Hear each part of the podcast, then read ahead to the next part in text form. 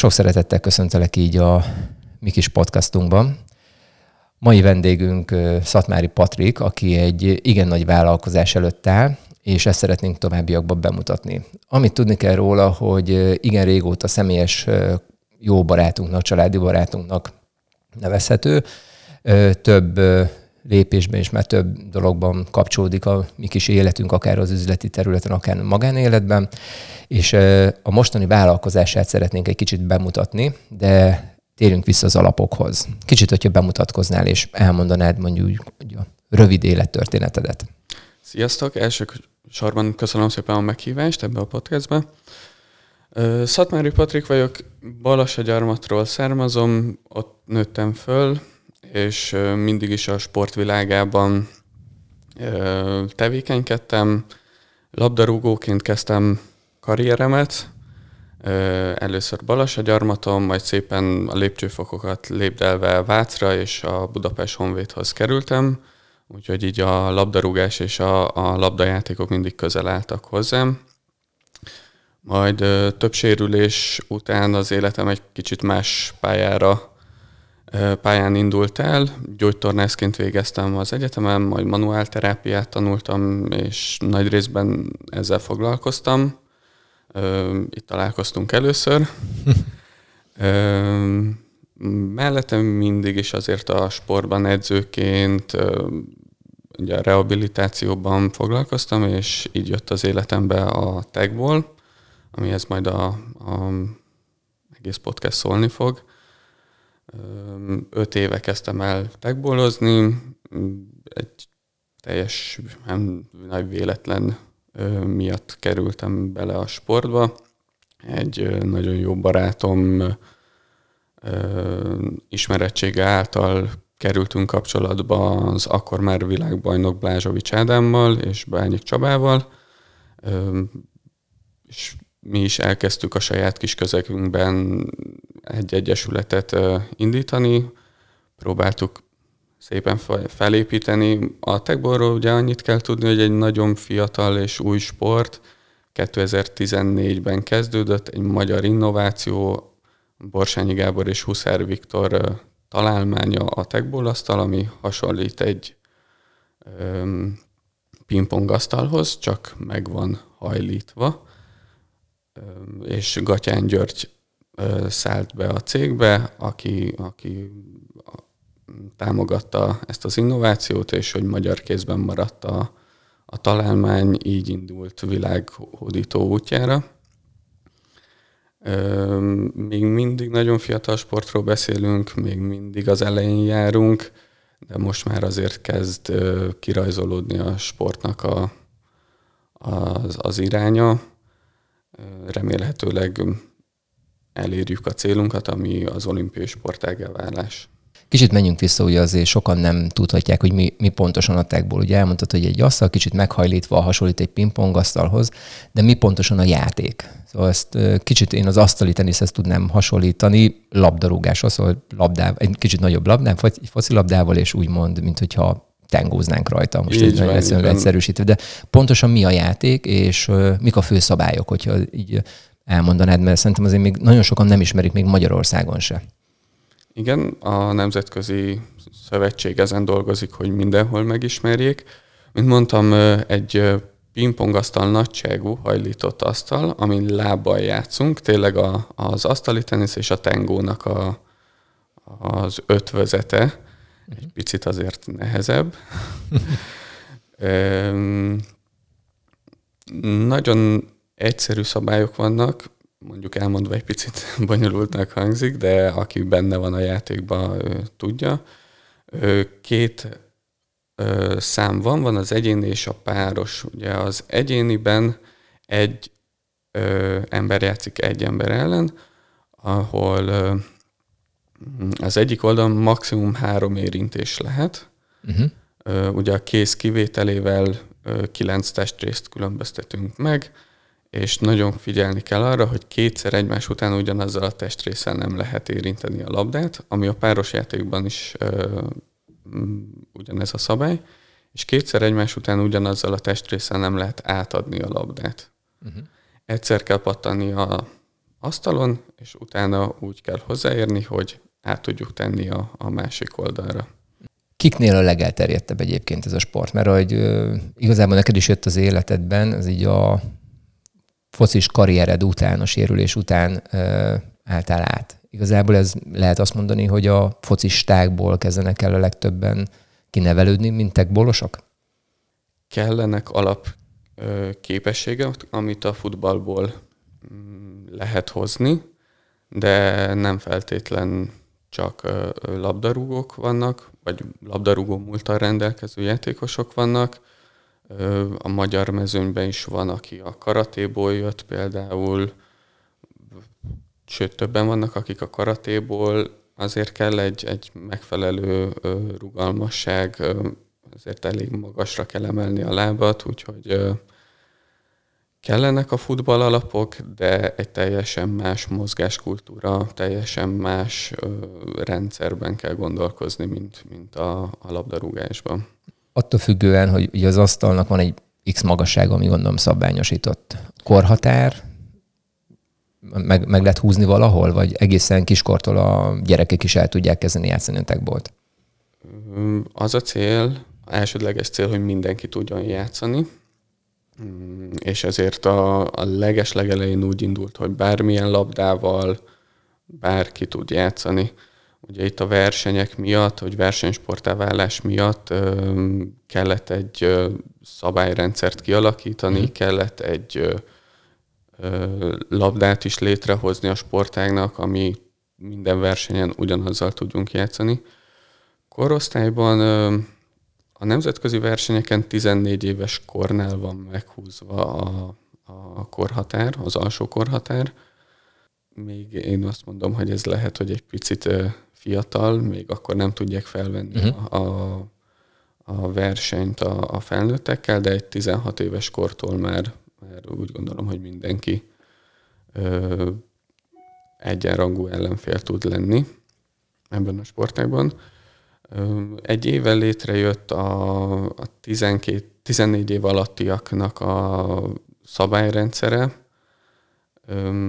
egy kicsit könnyített, pattanhat az asztal mellett a földön is a labda, át lehet tenni ugyanazzal a testrésszel kétszer egymás után, hozzá lehet érni ugyanazzal a testrésszel egymás után. Ez inkább azért jött létre, hogy megszerettesse a sportot a gyerekekkel, és hogy majd továbbiakban tudjanak fejlődni, hogy ott legyenek az asztal körül, tudjanak ők is játszani, legyen egy szabályrendszer, amit be kell tartani, de inkább ez a sportág megszerettetéséért jött létre.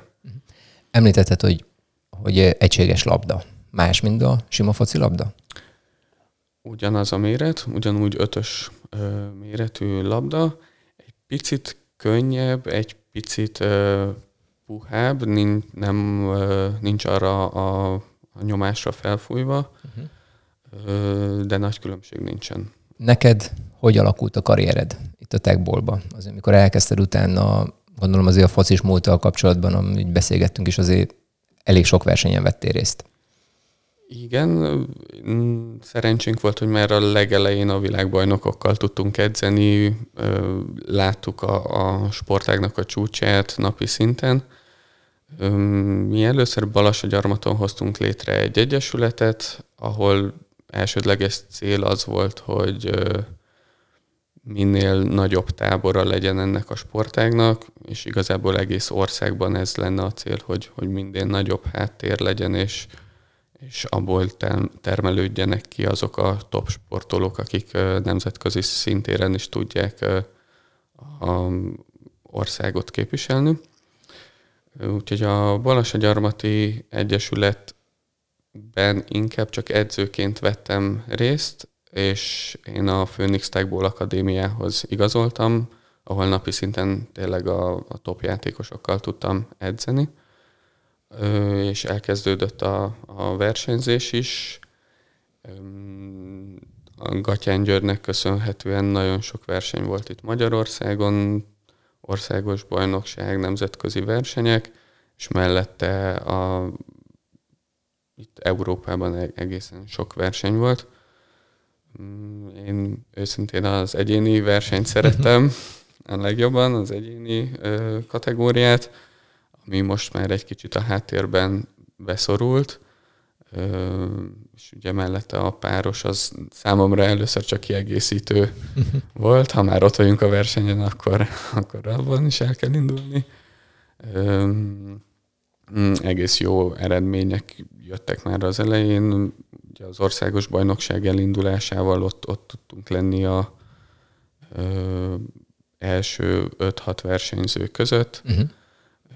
Párosban is sikerült az első osztályba feljutni Magyarországon, és ott lenni a top 8 volt az első osztályba, úgyhogy magyar szinten is ott tudtunk lenni az élvonalban, és ez külföldön még jobban sikerült, azért több nemzetközi versenyen oda tudtunk érni a legjobb 8, legjobb 4 közé, úgyhogy a magyar mezőny bőven felkészít a nemzetközi színvonalra.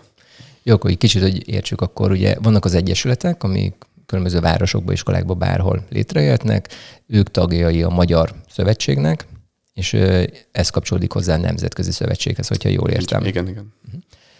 Hogyha arról mesélnél, mert ugye nagyon sokszor voltál külföldön, bemutatkozó mérkőzésen, különböző dolgokon. Mekkora most a Nemzetközi Szövetség, azon belül is, hogy mit lehet mondani, hogy mondjuk hány klub van mondjuk országonként. Mennyire elterjedt a mostani első lépésekben, ugye arról beszélünk, hogy nagyon fiatal a sport, de azért egy elég erős marketinget és elég aktív csapat van, vagy dolgozik azon, hogy minél népszerűbb legyen a techból.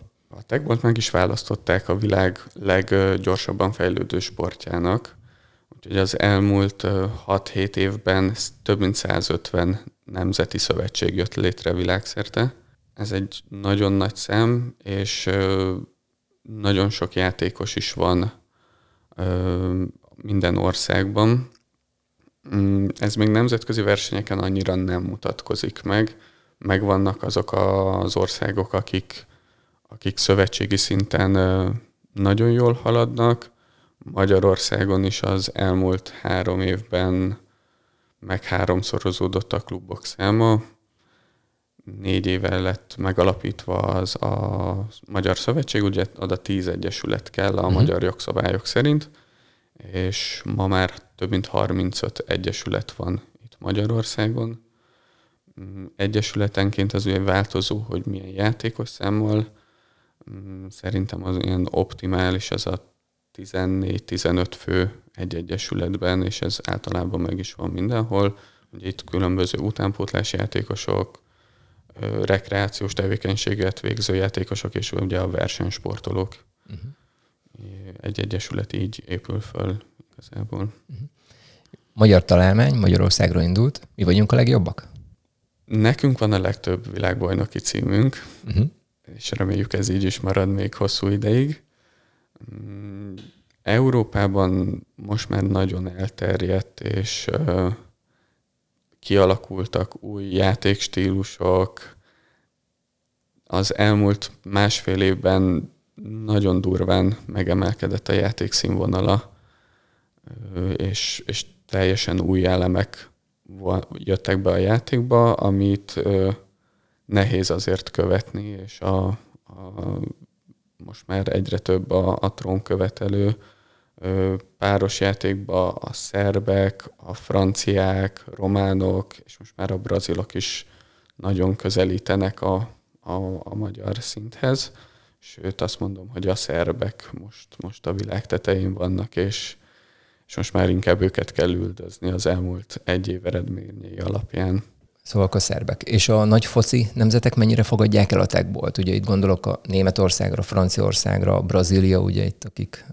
Most már minden sportegyesületnél látható Instagramon, Facebookon, hogy edzés eszközként használják a techbolt. A brazil válogatott, az angol válogatott, mindenhol használják. Egyelőre szerintem csak kiegészítő elemként használják, de most már felépült egy olyan tematikus edzőképzés, ami így a labdarúgóknál is fejlesztésre nagyon jól használható. térjünk rá konkrétan arra a projektre, amiben belevágtok. Kicsit nekem most egy olyan stádiumban van, hogy nagyon jó, nagyon új, nagyon fiatal, de mindegy profi verseny kezd kialakulni. Erre azért gondolok úgy, hogy valóban úgymond befektetők már beszállnak abba, hogy létre tudjanak jönni klubok, szövetségek, különböző dolgok, és ugye neked is most pénteken, ahogy most van ez a beszélgetés, ugye most 2022. júniusát írjuk, és ki fogsz utazni Kanadában. És a célotok ugye a kanadai szövetség létrehozatala, és az egész úgymond Kanadának a felépítése, ugye a techból területén. Hogy jött az ötlet, és hogyan szeretnétek elindulni? Igen, ez a kanadai projekttel egy nagy fába vágom a fejszémet. A világ második legnagyobb országába szeretnénk a techbolt népszerűsíteni és felépíteni egy jól működő szövetséget. A felkérés az nagyon spontán jött. Aki megkapta a kanadai szövetség alapításához a jogokat a Nemzetközi Szövetségtől, Prekop Ákos Magyarországról ment ki Kanadába, és kint él már 20 éve. Ő látott egy lehetőséget a techbolban, mind üzletileg, mind pedig sportszakmailag, és neki egy nagyon jó barátja, aki Kanadában megalapította az első techból egyesületet, Zsibók Zoltán, vele még a labdarúgásból ismerjük egymást, 20 éve nem láttuk egymást, és egyszer csak csörgött a telefonom, hogy látják, hogy a techból környékén tevékenykedem, hogy neki kellene egy kis segítség a kanadai szövetség felépítésében, népszerűsítésben, és hogy induljanak el. És akkor erre kaptam egy meghívást márciusban, egy hónapot kint töltöttem Torontóba, ahol így a szövetség felépítésén dolgoztunk, tényleg a nulláról, mert hogy még asztal sem volt az országban. És akkor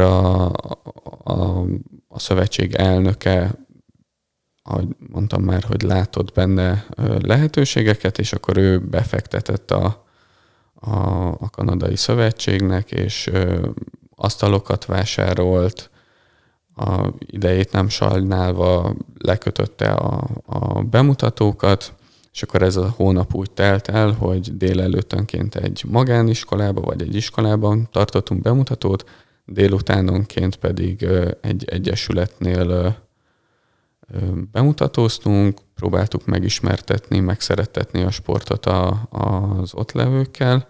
Ez főleg Torontóra összpontosult, és ahogy láttuk, nagyon nyitottak voltak az emberek az új dologra, az edzőket is nagyon érdekelte, hogy mint labdarúgásba fejlesztésként, hogy lehet beépíteni az iskolában, hogy világversenyekre kijutni, teljesen más társadalom, mint mondjuk a magyar. Ott azért egy középiskolának, hogyha világversenyre tud sportolót adni, esetleg olimpiára tud sportolót adni, az egy nagyon nagy presztis, és az iskolai rangsorban is őket emeli. Úgyhogy szinte minden iskola, ahol voltunk, vásárolt asztalt, kérték a szövetség segítségét, hogy tartsunk olyan kurzusokat, ami a szabályok megismertetése, az edzőképzés elindítása, hogy olyan szakemberek dolgozzanak a gyerekekkel, ami tényleg egy előrelépés lesz a kanadai techbolnak. És akkor erről a meghívásról én hazajöttem, már kint is azért beszélgettünk, hogy ezt jó lenne hosszú távon csinálni.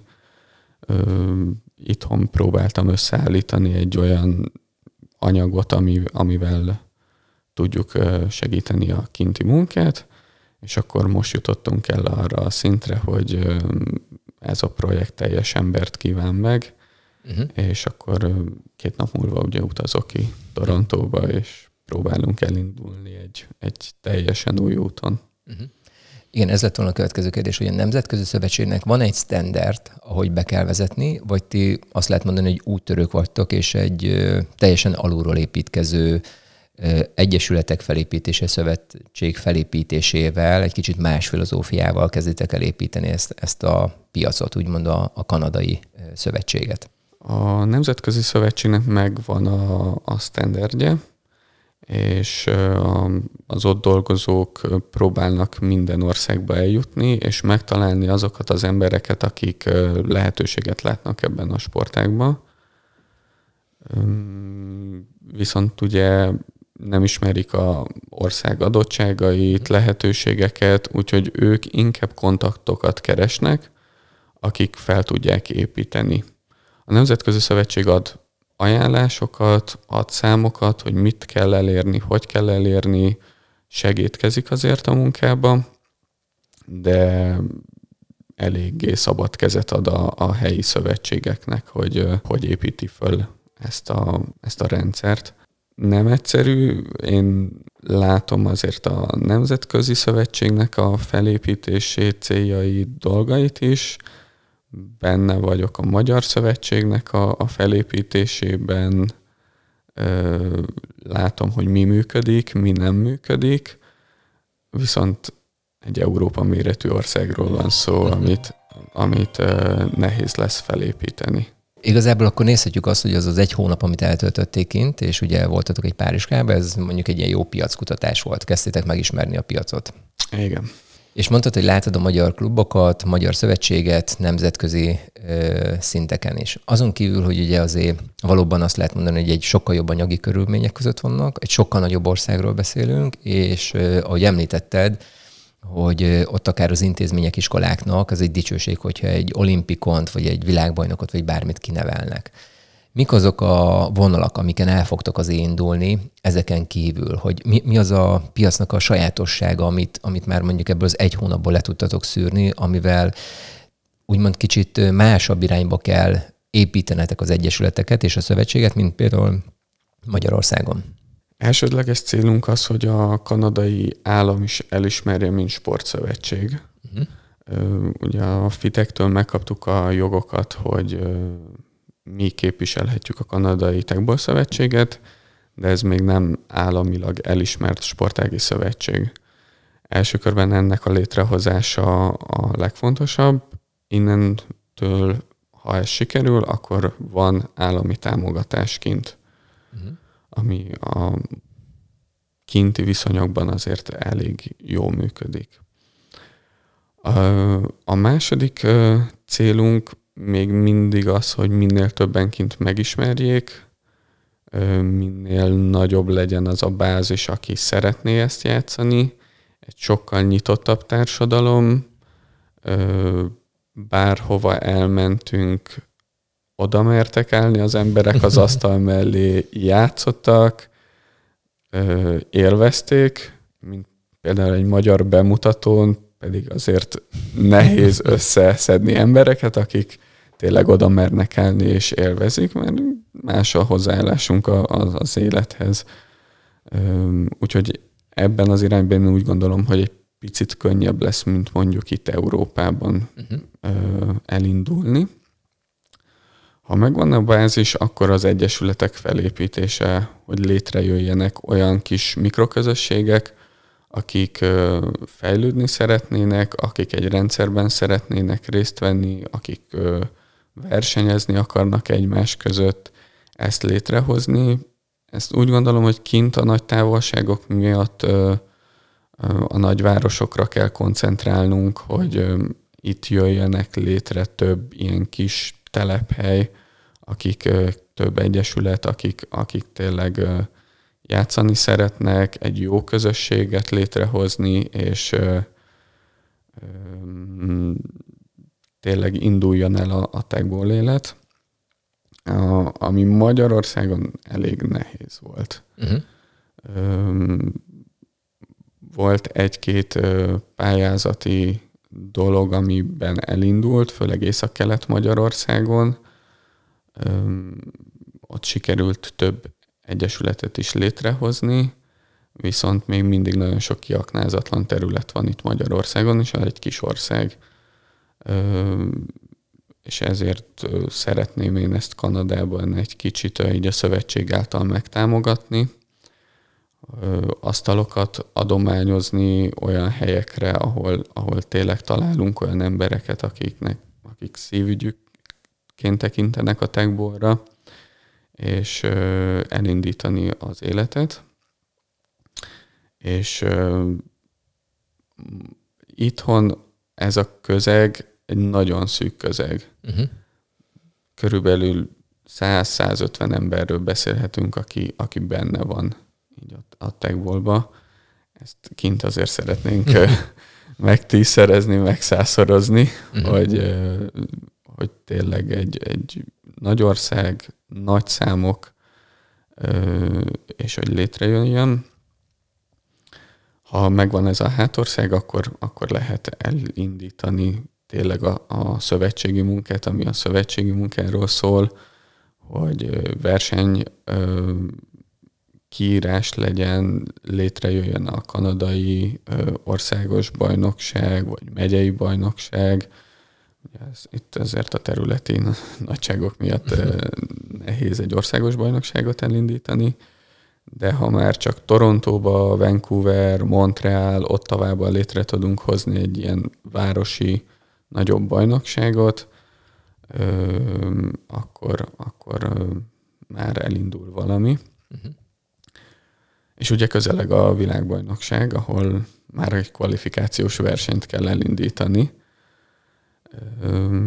és hogy minél nagyobb létszámban tudjuk ezt a kvalifikációs versenyt, minél több ember szeretne kijutni a világbajnokságra, az csak előre vinni fogja a dolgokat.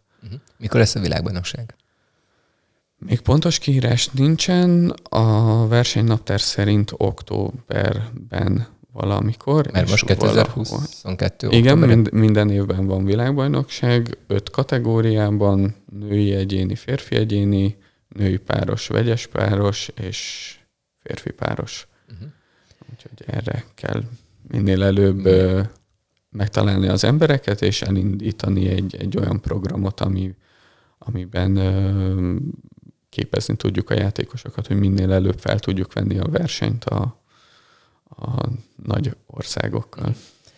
Igazából mindegy üzleti tervetek megvan az egyébként, vagy csak keretrendszerben van meg, hogy hány egyesületet, mennyi idő alatt, hány versenyzőt akartok elindítani, ugye pláne ebből, hogyha most azt nézzük, hogy 2022. október és előtte meg kell lenni a kvalifikációs versenyeknek, azért gondolom ez már egy elég, én azt mondanám, hogy ugye ilyen nagyon gyors munkának kell lennie. 2 hónap alatt fel kell építeni az egyesületeket, edzéseket, szabályzat, minden. Szóval van erre egy ilyen kicsit egy ilyen üzleti tervetek, hogy akkor most ezen a héten ez, mert az elég szűk az idő nektek most, hogy ezt azért így beszélgetünk róla. A techból a világon leggyorsabban fejlődő sportág, nekünk is fel kell venni ezt az ütemet. Igen, elég rövid az idő, de azért márciustól a háttérmunka folyamatosan megy és működik. Úgyhogy most már Ottawában is megtaláltuk azt a 2-3 embert, aki a saját közegében elindított egy, még papíron nem egyesület, de egy kis közösséget, ahol játszanak. Vancouverben is megvan ez a 2-3 emberünk, Montrealban is már vannak azért kapcsolatok, amit el fogunk indítani, és Torontó működik a legjobban, úgyhogy úgy gondolom, hogy így az egyesületek már körvonalozódtak. Hogyha egy 10-12 egyesületet létre tudunk hozni ebben a 2 hónapban, akkor úgy gondolom, hogy az egy jó szám első körben. Ennek a jogi vonzatai azért még egy kicsit nehezebbek, hogy ezt ténylegesen létrehozni, mint működő sportegyesület, de már a közösségek megvannak szerencsére. Már szeretnénk júliusban minden városban versenyt szervezni, egy teljesen amatőr verseny, bárki indulhat, nincs egyesülethez kötve, csak hogy minél többen megismerjék, egy ilyen családi nappal, vagy valami fesztiválhoz kötve, hogy minél több ember lássa. És hát a kvalifikációs verseny az első körben egykörös lesz terveink szerint, és aki a legjobb indulhat is a VB-n. Már erre is vannak jelentkezők, úgyhogy úgy gondolom, hogy nagyon sűrű lesz ez a 2 hónap, rengeteg bemutató, de tényleg még egyelőre a hátország megteremtése a fő cél, de mellette ugye már a VB közelsége miatt el kell indítani a sportszakmai részét is. Ugye külön kell választani a népszerűsítést és a versenysportot. Neked mind edző és versenyző tapasztalat. Ebben a rövid határidőben mennyire tudsz mondjuk felhozni embereket egy jó szintre? Vagy mire lesz elég ez az időintervallum a világbajnokságig? Akkor úgy is kérdezhetném, hogy mik a kanadaiak reménysége abban, hogyha elindulnak mondjuk a taekwondo világbajnokságon? Hát, hogy fokozzuk a dolgot, nincs ennyi időnk, mert most pénteken kiutazok, és jövő hét szerdán már Miamiba utazunk tovább, ahol meg lesz az első verseny, és 2 kanadai páros is már indulni fog. Elsődleges célja ennek a versenynek, hogy a világ lássa, hogy most már Kanadában is űzik a sportot, a sportolók megismerjék a versenyzői közeget, lássák, hogy hol tart a világ, látják majd, hogy hova kell fejlődni, látnak olyan dolgokat, amit eddig csak az interneten láttak a sporttal kapcsolatban, úgyhogy ez egy jó tapasztalat lesz a sportolóknak.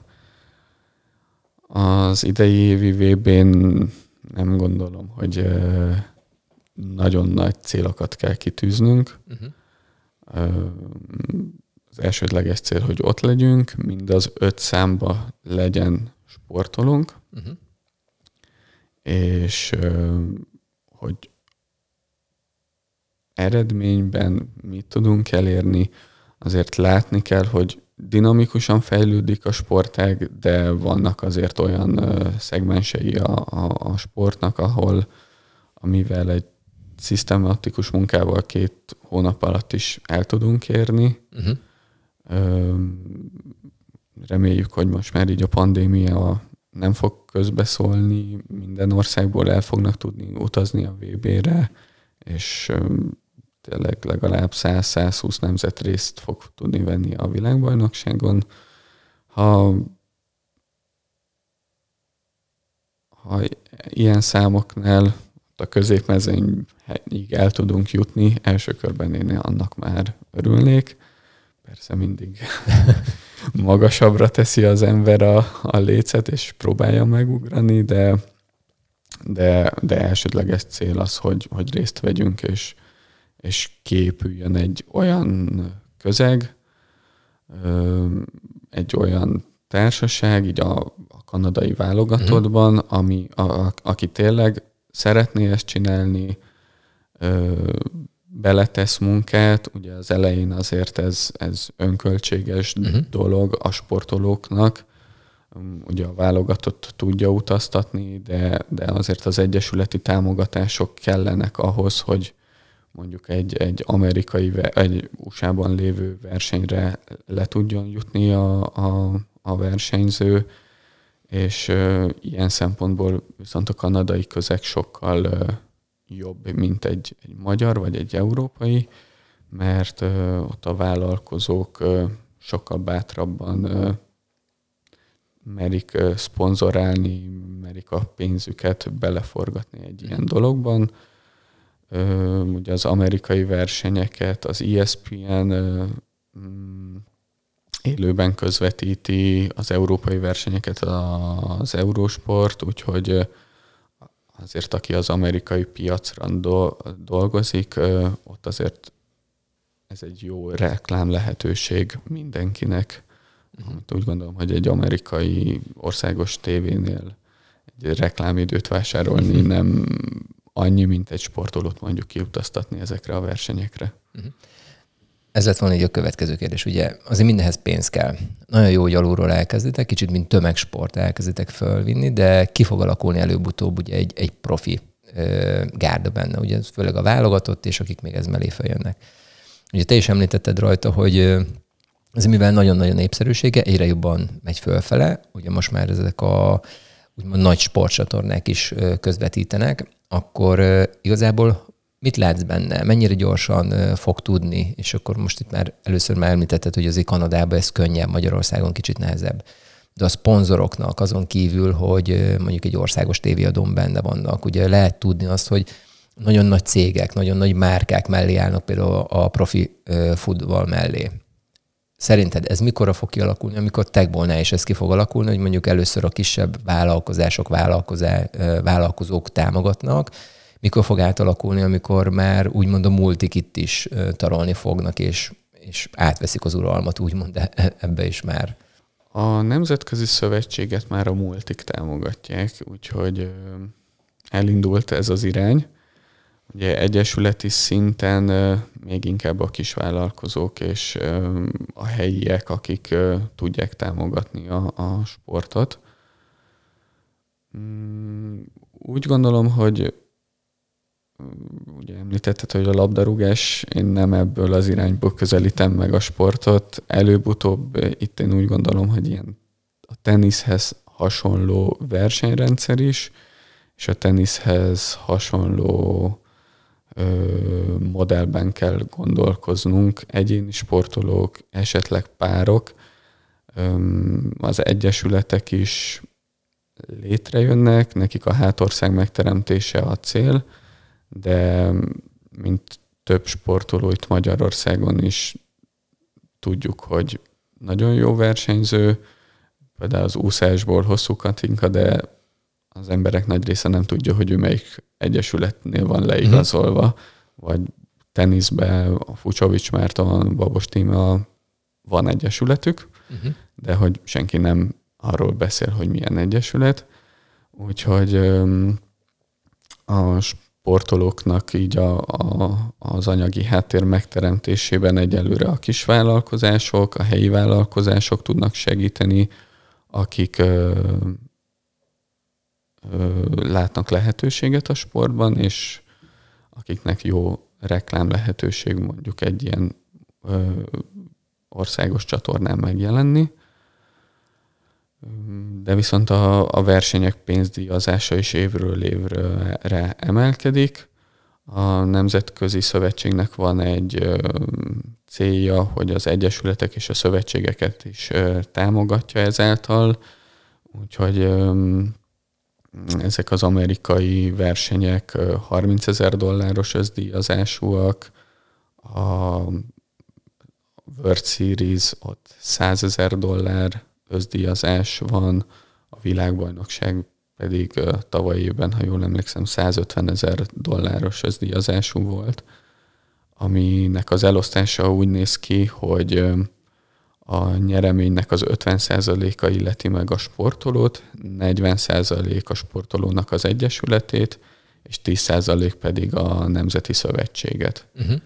És ezáltal azért az egyesület is jut pénzhez, amit nagy részben egyelőre vissza kell forgatni, nem nagy részben, teljes mértékben a sportolóra, de úgy gondolom, hogy évről évre ezek a számok emelkedni fognak, versenyek száma is emelkedni fog, nem csak nagy versenyek lesznek, hanem mint a teniszben az ATP 250-500 ezer, ugyanúgy meg lesznek a Challenger versenyek, ami nemzetközi verseny, de egy jóval kisebb özdíjazású, de viszont a feltörekvő országoknak ez egy jó lehetőség, hogy világranglista pontszámokat is szerezzenek, és hogy tapasztaljanak, mert hiába jó játékos valaki a edzőterembe, hogy versenyen azért teljesen más. Tetszik ez a hasonlat, hogy a tenisz filozófiáján épül föl, és ez már most is így van, bár említetted, hogy vannak pénzdíjas versenyek, de ez mondjuk igaz Magyarországra, Európára, vagy itt is inkább a nyugaton igaz az, hogy ilyen nagyobb pénzdíjas versenyek vannak? Világszerte. Ugye az idei év az első olyan naptári év szerintem, ahol már kész kiforrott versenynaptárral rendelkeztünk. Mindig vadászni kellett a versenyeket, hogy volt egy körülbelüli versenynaptár, de hogy megvalósul, nem valósul meg.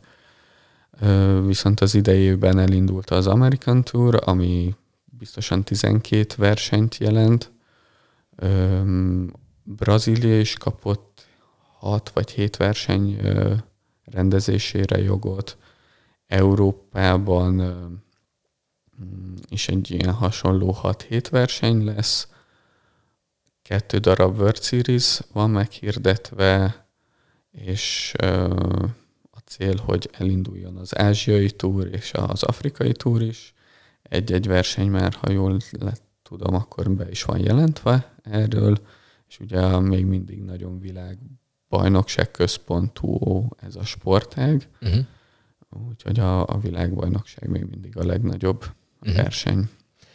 Akkor ugye most kicsit még mesélni erről az amerikai versenyről, mi lesz, amire fogtok utazni nem sokára, és erről a 2 szériről, hogy akkor ez a 2, ez pontosan, ugye az egyik az egy amerikai verseny, a másik az gondolom akkor ilyen világversenynek számítható. Mind open kategória, úgyhogy bárki nevezhet a világból.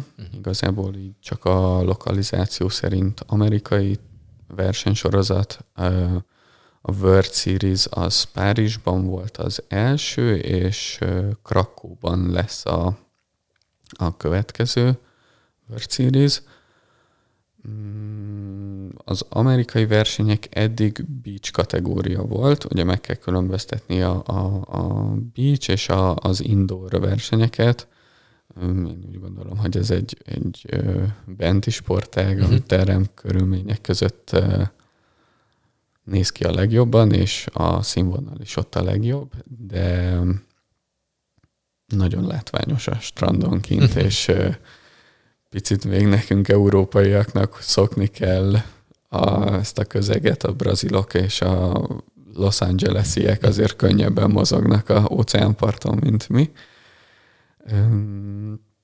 De az amerikai verseny 12 állomás lesz, $30,000 özdíjazás minden versenyen, és az ESPN adja élőben ezeket a versenyeket.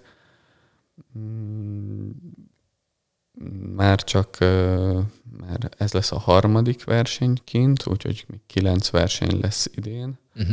A helyszínek körülbelül tudhatók, vannak róla már előjáróban 1-2 helyszín, Dallas, New York, most Miami, volt Los Angeles, San Diego, és hogy így egész Amerikában szeretnék ezt elterjeszteni a sportágot, és hogy minél több helyen lássák a versenyeket. A World Series az egy nagyobb léptékű verseny, és az amerikai versenyeken általában 2 kategóriában indul, férfi párosban és női párosban. Kint Amerikában a női labdarúgás is sokkal magasabb szinten van, mint Európában, sokkal jobban elismert, sokkal több női labdarúgó van, úgyhogy kint a női vonal nagyon erős, úgyhogy a világbajnoki döntőt is a brazilok Amerikával játszották, úgyhogy reméljük, hogy mi magyarok is ott vagyunk, már csak egy nagy győzelem kell, de mondjuk ez Párizsban megszületett, de kicsit közel vagyunk ahhoz a brazil és az amerikai vonalhoz. A World Series pedig 3 kategóriában szokott indulni, férfi páros, női páros és a vegyes páros. Ugye a vegyes páros az egyetlen sport, ahol a tenisz mellett, ahol férfi és nő egyenrangúként tud az asztal mellé állni. Ez az olimpiai mozgalomban is azért egy elég erős lobby, hogy férfi-nő egyszerre tud versenyezni. Úgyhogy ez a páros verseny és főleg a vegyes páros a mostani prioritás, ezért sajnos az egyéni versenyek száma csökkent.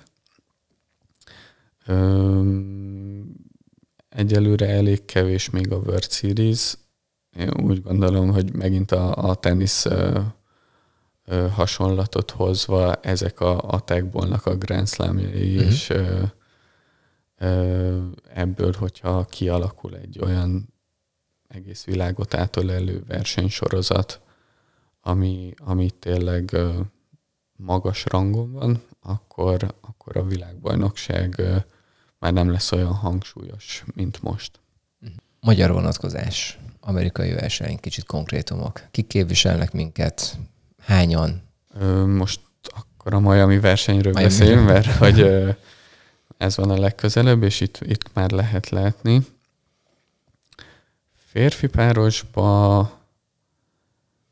a Blázsovics Ádám Bakóádi páros lesz az egyik férfi párosunk, és Kac Balázs Bányik Csabival indul. Mind a ketten győzelemesélyesek, úgyhogy tényleg magas szinten tudjuk képviselni. Mellette Hegedű Sábelőkintér Kansasbe, ő is a magyar színeket fogja képviselni, és jó magam is a magyar színeket fogom képviselni. Úgyhogy én egy kanadai párommal fogok játszani, Ábel pedig egy amerikai párral fog játszani.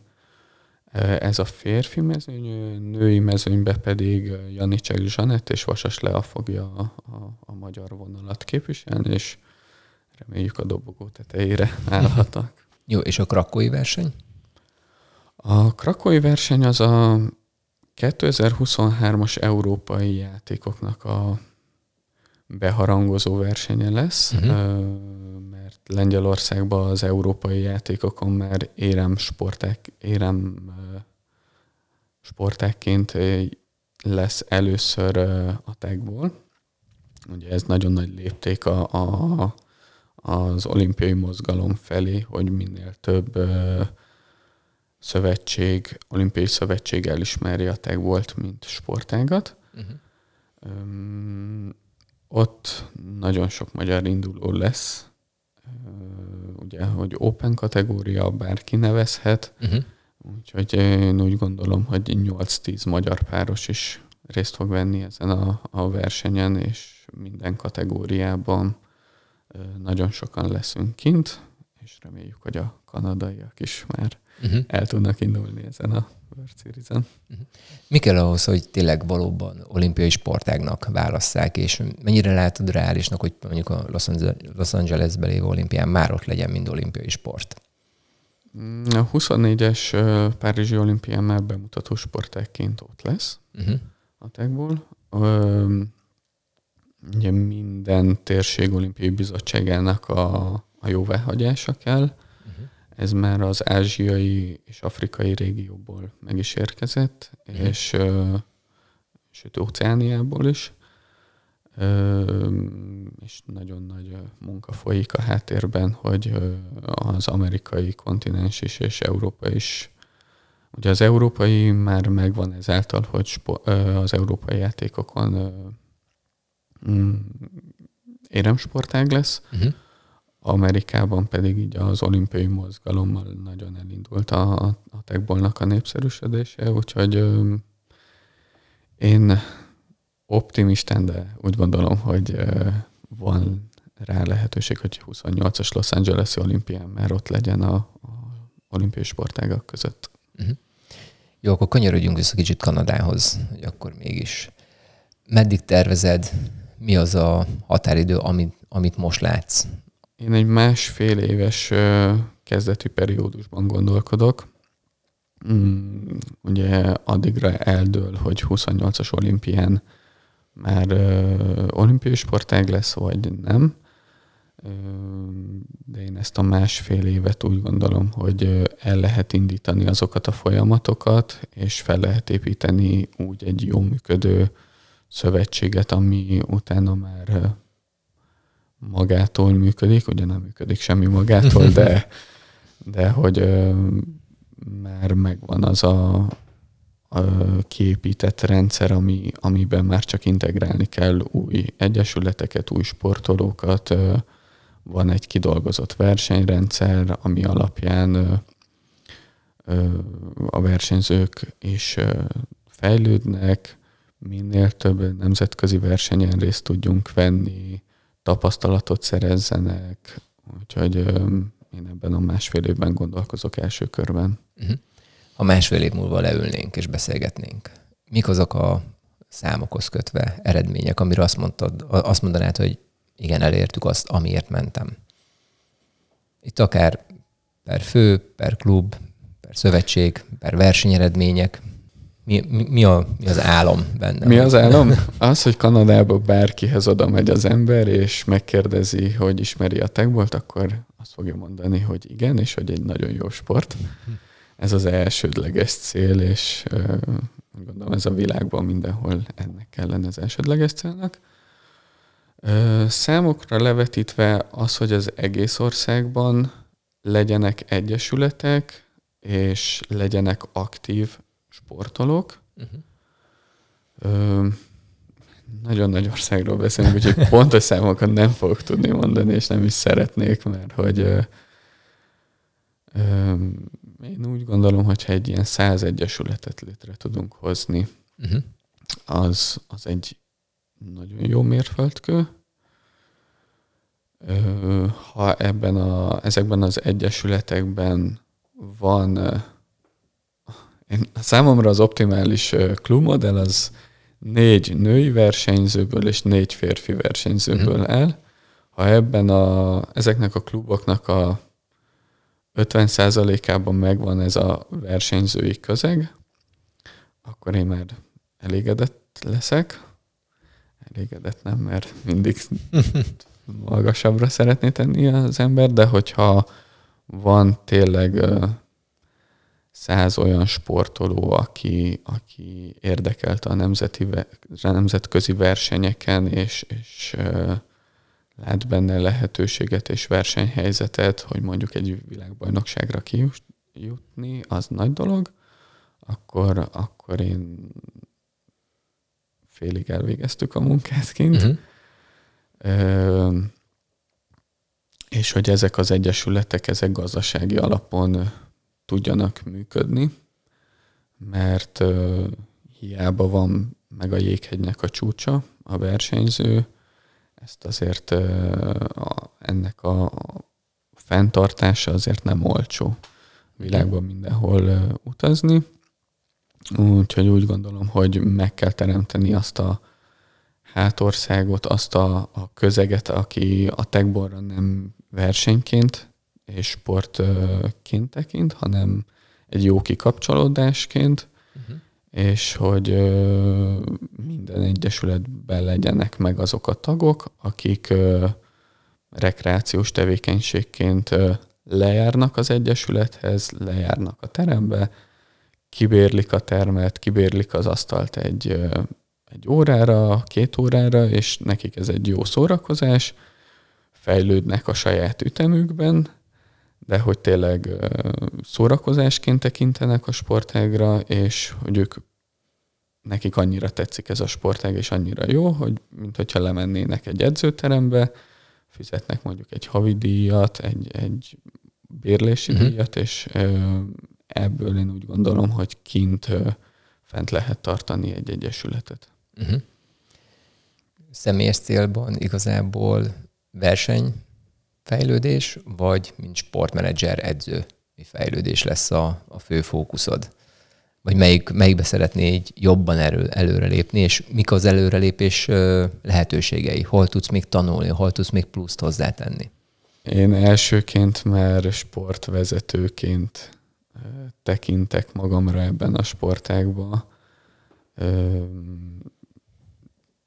Tényleg megteremteni azt a hátteret a sportolóknak, ami lehetővé teszik az ő gondtalan versenyzésüket, és tényleg egy jól működő szövetséget létrehozni. Látom én itt azért a magyar közegben, hogy mi működik, mi jó, mi kevésbé jó. Az Amerikában dolgozó kollégával is sokat egyeztetünk, hogy azért teljesen más közeg, hogy ott mi működik, mi nem működik. Úgyhogy én első körben ezt a sportvezetői dologban szeretnék. Ugye ez nekem is még egy teljesen új közeg.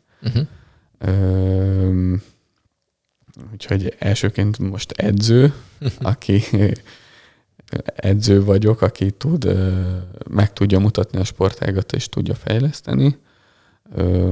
Ezzel a projekttel együtt a sportvezetői dologban folyamatos fejlődés lesz remélhetőleg, és folyamatos tanulás. Versenyzőként azért az egóval még nehéz küzdelem van, mert hogy az utóbbi időben már csak menedzserként voltam kint ezeken a versenyeken, szóval kevesebb volt a versenyzés, és még azért küzdök magammal, hogy még oda lehetne érni, még azért, hogyha a sportolásban is több munkát tesz bele az ember, azért már a topra nem lehet eljutni, de azért egy jó szintet lehetne képviselni a versenyeken. Ez majd a jövő kérdése, hogy időben és energiában mennyi időt tudok belefektetni ebben ilyen jellegű munkában, de tényleg a prioritás az, hogy felépítsünk egy jól működő szövetséget. Ebben van példaképed? Van előtted egy olyan példa, aki úgymond tényleg megszemélyisítette, vagy meg tudta azt csinálni, amit te szeretnél? Van-e mentorod, aki segít ebben a személyes fejlődésben? Igazából nincsen, sőt ebben a sportvilágban, főleg a techbolban ugye még nagyon az elején járunk, úgyhogy nem is alakultak ki ezek a sportvezetők, akik példaképek lehetnek. De az egész életemre jellemző az, hogy mindig voltak mentorok, mindig megvannak azok az emberek, akinek a véleményét kikéri az ember. Már csak itt Magyarországon, akik egyesületeket vezetnek,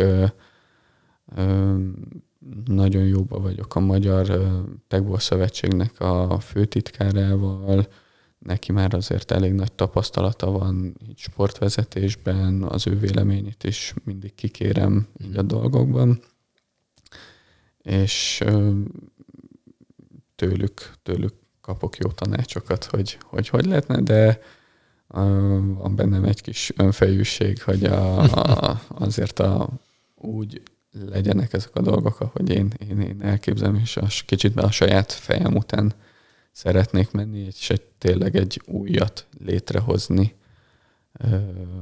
egy az én elképzelésem szerint működő dolgot létrehozni, és nem azt, hogy másoljunk valakit. Ha későbbiekben valaki követni szeretne téged, vagy magának a Kanadai Egyesületnek a szervezését, növekedését, ezt milyen fórumon fogja látni? Saját social média felületen mennyire fogsz kommunikálni, vagy létrehoztak egy egységeset? Szóval, ha valaki most tényleg azt mondta, hogy érdekel, hogy hova fog eljutni, akkor Szatmári Patrik és a Kanadai Egyesület, akkor hol tudja ezt nyomon követni? Minden social média felületen megtalálható a Kanadai Techball Szövetség. Instagram, Twitter, Facebook, úgyhogy ott próbálunk minél aktívabbak lenni, és minél jobban felépíteni a dolgokat, úgyhogy ott mindenki követhet minket, és reméljük támogathat is minket. Jó, hát köszönöm szépen ezt a beszélgetést. Nagyon várom, hogy mi lesz egy-másfél év múlva, vagyis hát először nézzük meg a Miami versenyt, pontosabban az amerikai versenyeket, meg a krakói versenyt, úgyhogy szerintem akkor utána még nagy valószínűséggel, hogy akkor egy zoomos beszélgetés fogok tőled kérni, hogy akkor kicsit levonjuk a dolgokat, és akkor hogy lássuk, hogy tényleg a világversenyre, hogy sikerült felkészíteni a kanadai csapatot, vagy a kanadai szövetséget már akkor, mint szövetségi kapitány. Jó, hát köszönöm szépen a beszélgetést, Patrik. Én köszönöm a meghívást, és reméljük, hogy minél jobb eredményeket tudunk prezentálni majd, akár egy hónap múlva is. Oké, és köszönöm. Köszönöm.